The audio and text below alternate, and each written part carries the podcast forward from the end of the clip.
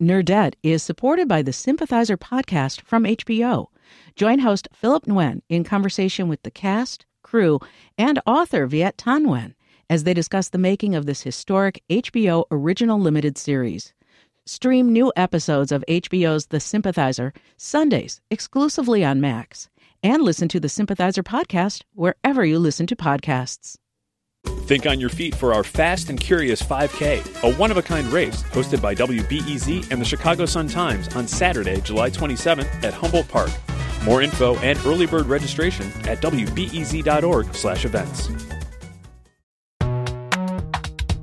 From WBEZ Chicago, this is Nerdette, and I am Greta Johnson. Nerdette is a show where we talk to your favorite or soon to be favorite people, and this week's guest probably should already be one of your favorite authors.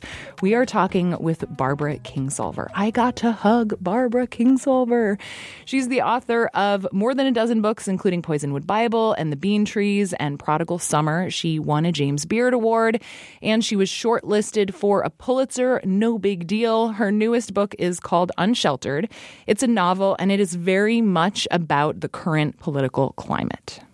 I always start a novel with a big question and my my question this time is what in the heck i mean is this the end of the world as we know it yeah. because when i look around every kind of shelter that um, most of us have come to depend on um, seems to be failing. And for people who are, you know, sort of middle class people reaching middle age who have done what they feel like is everything right, followed mm-hmm. the rules. Mm-hmm. Many times the results are not what they expected. There's no Easter egg at the end of the hunt. So, no great job at the end of the college degree.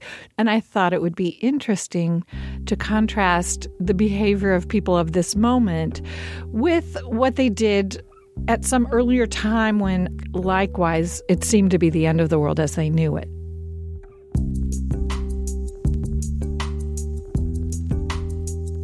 As I mentioned, this novel is called Unsheltered, and it's largely a story about how people behave when it seems like all the rules that they grew up believing in don't actually exist anymore.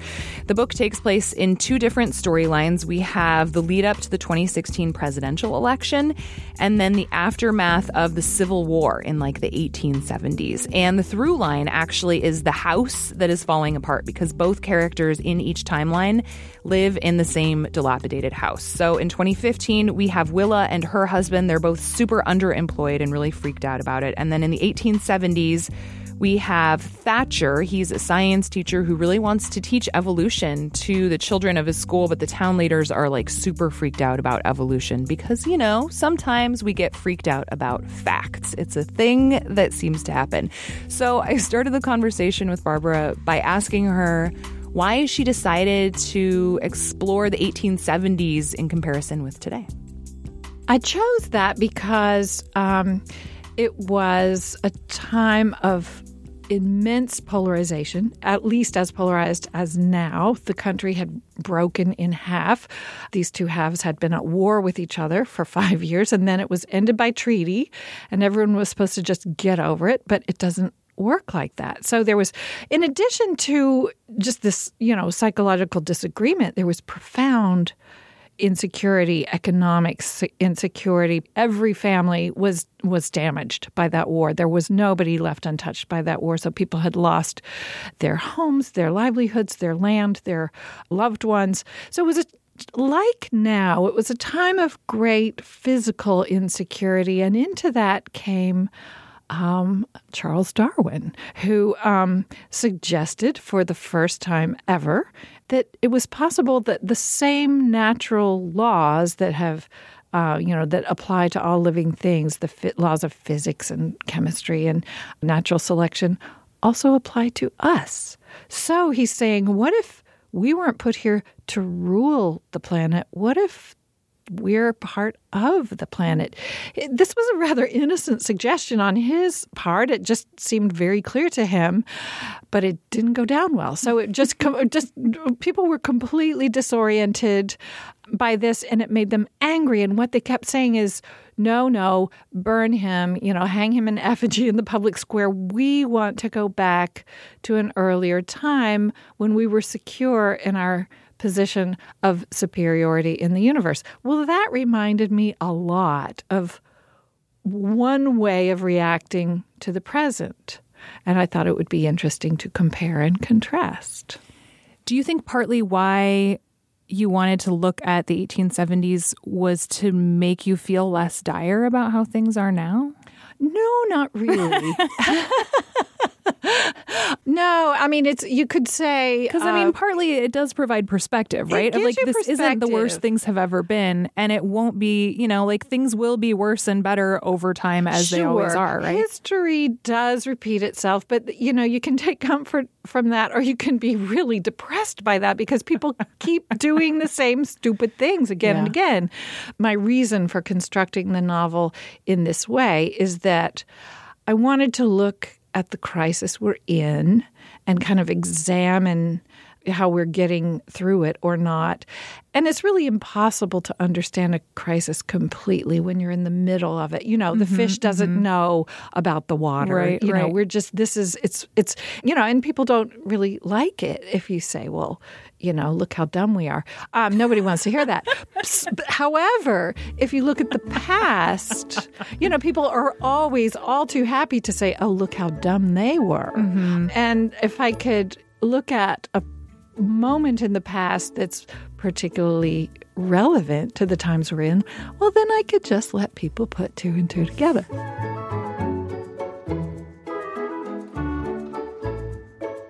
So I would love for you to read a passage from this book, if you okay, don't mind. Sure.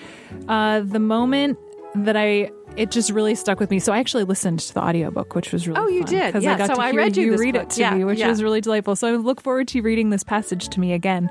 Um, but I'll set it up a little bit. We are at the point where the uh, the main character Willa in the modern time period, her mm-hmm. father-in-law has just died after like a really horrible, gruesome disease that she partly helped kind of usher him through. Mm-hmm. And they've just spread some of his ashes at a cemetery, sort of illegally, but they went for it.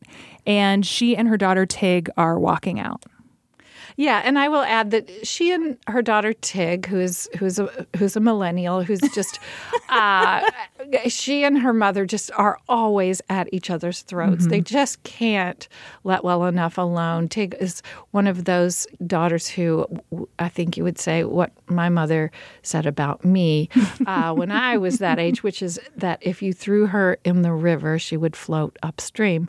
Um, that's Tig. So so you know her they want to love each other, but they just keep arguing. And this is um, uh, taking Willa leaving the cemetery, and uh, Willa is just pretty devastated by her life as it is, all of the things that she'd hoped for that haven't panned out for her. So Tig says, Poor Mama, leaning her springy head against Willa's shoulder. I know. It feels like the end of the world when you can't have the things you always wanted, but it's not the end of the world. There's some other place to go.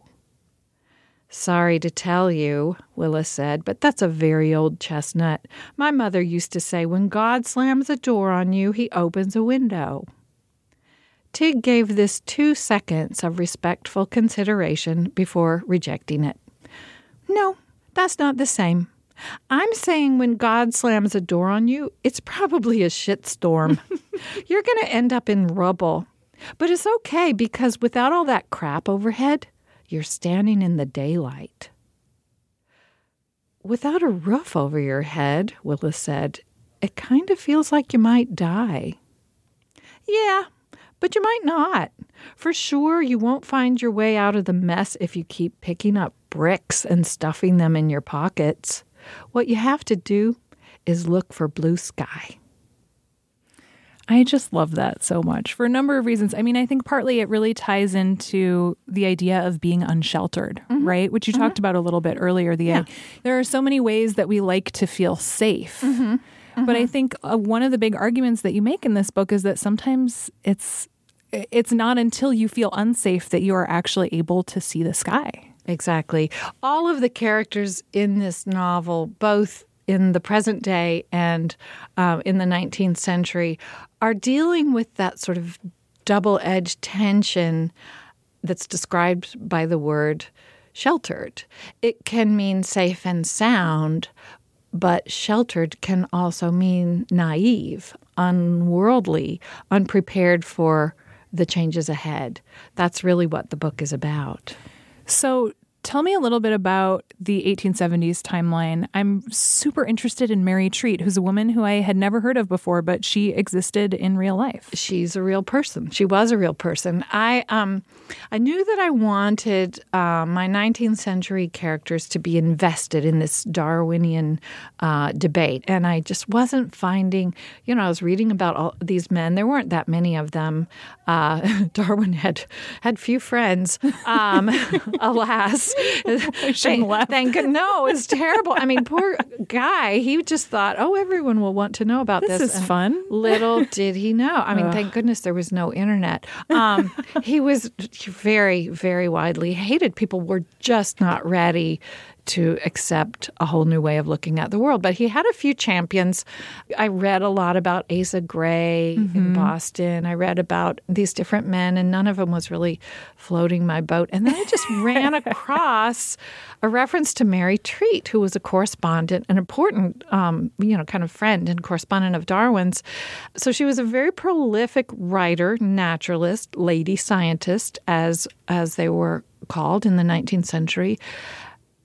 As to her personal life, nothing. I couldn't find anything. Nobody has ever written a biography of her. No one's heard of her. Wow. Um, I could only find out that she lived in Vineland, New Jersey. So I went there, found out she was an amazing person. All of these things that she does in the novel, including spending a morning with her fingers stuck in the in the mouth. Well, it's not exactly a mouth, but in in the in, in the trap of a Venus flytrap to see what will happen. She's that kind of. She's definitely a nerdette. Um, yeah, the first time you see her in the book, the neighbors are looking at her and she's like in the grass, looking lying around. face down in the grass, and, and the neighbor is saying, "Is she dead? What's happening?" And his wife says, "No. Now and again she moves." So she's you know looking at spiders. They don't know what she's doing, but it turns out she's just so extremely fascinated by the natural world, and she's also one of these rare people who just doesn't seem to care at all what people think of it's her. so refreshing. Um, and so she serves as kind of the, the moral center in a way of, of, of her part of the story. But I also found out in this town, Vineland really was established in the 1860s as a utopian community by this egotistical leader who, you know, bought all this land, a real estate mogul. You know, he lays out the streets, brings in the railroad, brings in these immigrants to do all the hard work, and then, you know, invites like rich people to come and attend lecture series. That's the Victorian idea of a perfect City world. a hill, yeah. Yes, you go. exactly. And they and you know everyone thought, oh, this will work well.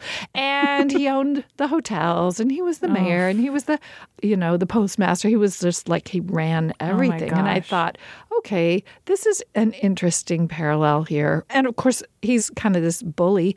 And when people get afraid, they line up behind him. And so that went back to the whole question I wanted to really study is what makes us gravitate toward or away from these leaders who promise us in dangerous times that they can make everything the way it used to be. They can keep us safe from moving forward.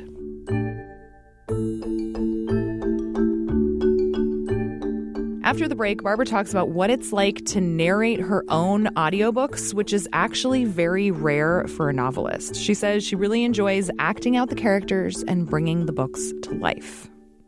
The sex scenes, you know, usually that's kind of like like there's this, you know, the director and the engineer are staring at you, and you just like try to go into character. That's funny because I blushed even like in my kitchen. Like, wow, Barbara. I had to read that. I know with men watching me, you just try to get through it all in one take.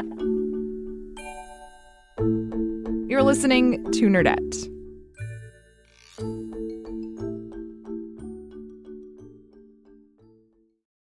Nerdette is supported by the Sympathizer podcast from HBO.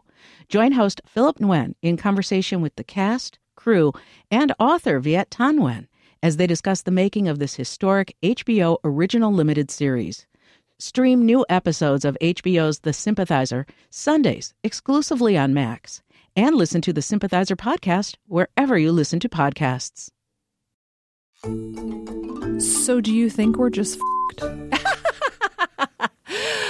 Um, well, from a biological perspective, um, I. I, I think you know it's important to remember that our all of our all of our elements will be recycled. Uh, whatever happens to us, you know, our carbon will still be in the world, and I kind of like the idea of of being uh, reconstituted as a maple tree. So, um, you know, that's a hopeful perspective. It is. It is. yeah. I mean, I do. I feel like it was really funny describing this book in a production meeting today because I feel like there is hope in it, but it's also like. I, I think a lot of it is that you you you count your victories where you can, you know. Well, yeah, yeah, yeah, and there isn't any one thing that I expect people, you know, to take from this book because a, a literary fiction is many things to many people. Right, so of course. I think that it will it will offer you whatever it is that you go looking for in this hmm. book. But I do think the kind of the big story here is that things collapse in order for us to be able to see the sky. And honestly, I have two millennial daughters who are so wise, who are continually educating me about everything in the world, from politics to tattoos. So I wrote this book as kind of my love letter to millennials because I really believe with all my heart that the people who are mostly in charge of this country right now, having formed their vision of the world in the 1950s and 60s mostly, when it was a whole different world, when it seemed like there was always going to be plenty of everything, they're clueless. They they really don't they really can't. It's not even their fault. They can't know how to get us out of the fix we're in. Today's problems can't be fixed by yesterday's people. They're going to be fixed by tomorrow's people. That is optimistic. Yeah. That's beautiful. Well, glad you think so because I'm also saying it's all on you. I know, I know, I get that. I, I feel that. I'm picking up on that, Barbara.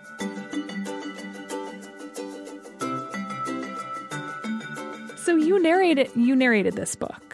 I recorded the audiobook. You yeah. recorded the audiobook, Yes. and you've done that for almost all your books, Yes, right? all except one when I was unfortunately busy having a baby on the week that they needed me to go into the studio. But apart from that, um, I have um, gone into the studio to record all of my audiobooks, and I love to do that. I feel like that's pretty rare for a fiction author, especially. You are right about that. The publishers don't usually let us do it. They They don't no- let you. They don't let us. No. Um. I mean, they let me, and I'm always so glad. I feel uh, the, nonfiction books. They like the author to read. You know, because obviously, if it's Right. Tre- if it's Trevor Noah's autobiography, Right, you well, want Trevor Noah to read you that exactly. But for fiction, the trend now, it Mm-hmm. more and more is for um, for the publishers to hire actors to do that, and almost never do they let the authors do it. So every, but I love to do it. So every time I go into the studio, I feel like it's an audition for my next job, and so I try to do it really well. But um, I love to do it, and it's kind of um, it's kind of a, a completion of the process for me because I've had these people talking to me in my brain for years. I know exactly what they sound like.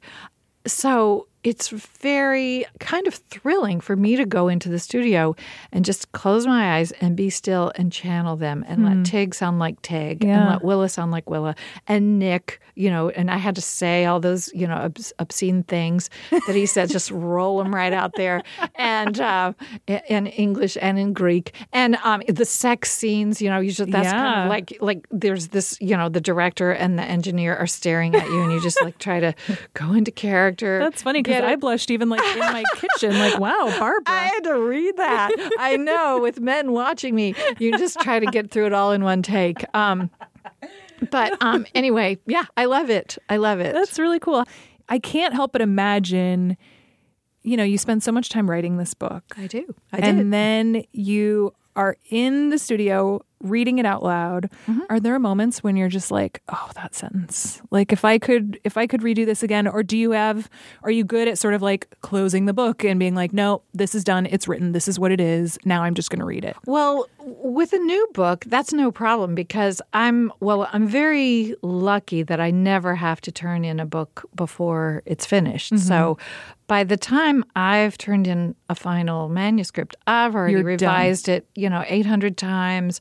The last two times we're just going through and like hitting you know, undo, redo. You know, I'm really, really happy uh, and content that this is exactly the book that I want it to be. When it could be an issue is when I go back, as I just did, to record a book that I wrote 30 years ago because of my Oh, almost 30, almost, not quite, but almost 30 years ago.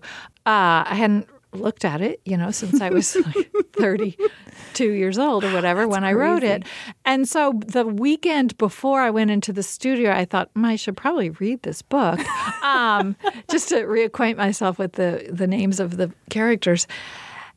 And there was a bit of that, oh my God, who wrote this? Um, oh, that would have been me at age 32, you know. And so, so there was a little bit of a tussle, and it was, it was never, you know, there was never like grammatical errors or anything, but Right. there were there were many passages that were written not as I would write them now, right Um, which think- like thank god kind of right well, I think, yeah, well, yeah, well, yes, of course. I mean, you hope that you're changing and that you're maturing as a writer. Right. And initially, I did kind of want to rewrite everything, and then, and then after a while, I re- I started recognizing the patterns. I think that well, this was written by a writer in her 30s. I think it was maybe sort of less emotionally restrained than I am as a writer now. I think that I'm more economical as a writer, that I'm perhaps more, yeah, sort of play my cards closer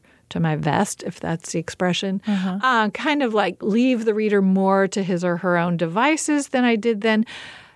And I also thought about the fact that plenty of people tell me, you know, send me letters every week to say that is their favorite book. Yeah. And maybe that's the writer who speaks best to them at this moment in their lives. Maybe they're in their 30s. Maybe maybe they're not, but I guess I had to come to terms with the fact that it's really okay for all of these all of the writers I have been throughout my life are still allowed to speak. And so I had to really make that peace with the younger Barbara before I went into the studio and then I just then I just Owned I it? did it. I owned it. I did it as the Barbara in her 30s and it and it worked out fine. oh my gosh i love that Now you should listen to it. i will listen to it i would love to listen to it And yeah. there's a uh, the sex scenes in that and that and that book were shorter. That's interesting. I've gotten sort of yeah, I've gotten emotionally Oh, more restrained, okay, but sexually but more detailed. Sexually more, yeah, detailed. That's an interesting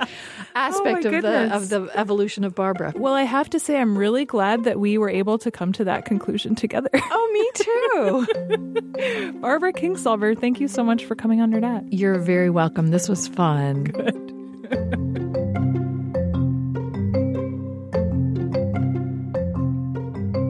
So I was just out of town for a long weekend, and I have to say, like, for some reason, I ended up in several spontaneous conversations about the apocalypse, and I can't tell you how many times I ended up referring to things that happened in this book. So, if you want something great to read to help you argue with people about when the world will end, Unsheltered is your book. The show is produced by myself, Greta Johnson, along with Justin Bull. Our co creator is Tricia Bobeda, and our executive producer is Brendan Banaszak, and our intern is Sophie Lalonde.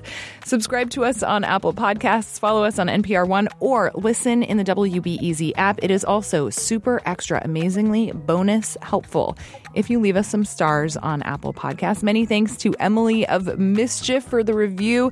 Emily called out that I use the word delightful a lot, and now I'm questioning whether I should stop using it, but I think I'm just going to lean into it. So, Emily, your review was truly delightful. You can find us on Twitter and Instagram and Facebook. We are at Nerdette Podcast. We have a newsletter. It is delightful. WBEZ.org slash nerdsletter is where you can sign up for that. Our theme music is by Poddington Bear. Do your homework. I did it. She was so nice. Nerdette is supported by the Sympathizer podcast from HBO. Join host Philip Nguyen in conversation with the cast, crew, and author Viet Thanh Nguyen as they discuss the making of this historic HBO original limited series. Stream new episodes of HBO's The Sympathizer Sundays exclusively on Max and listen to the Sympathizer podcast wherever you listen to podcasts.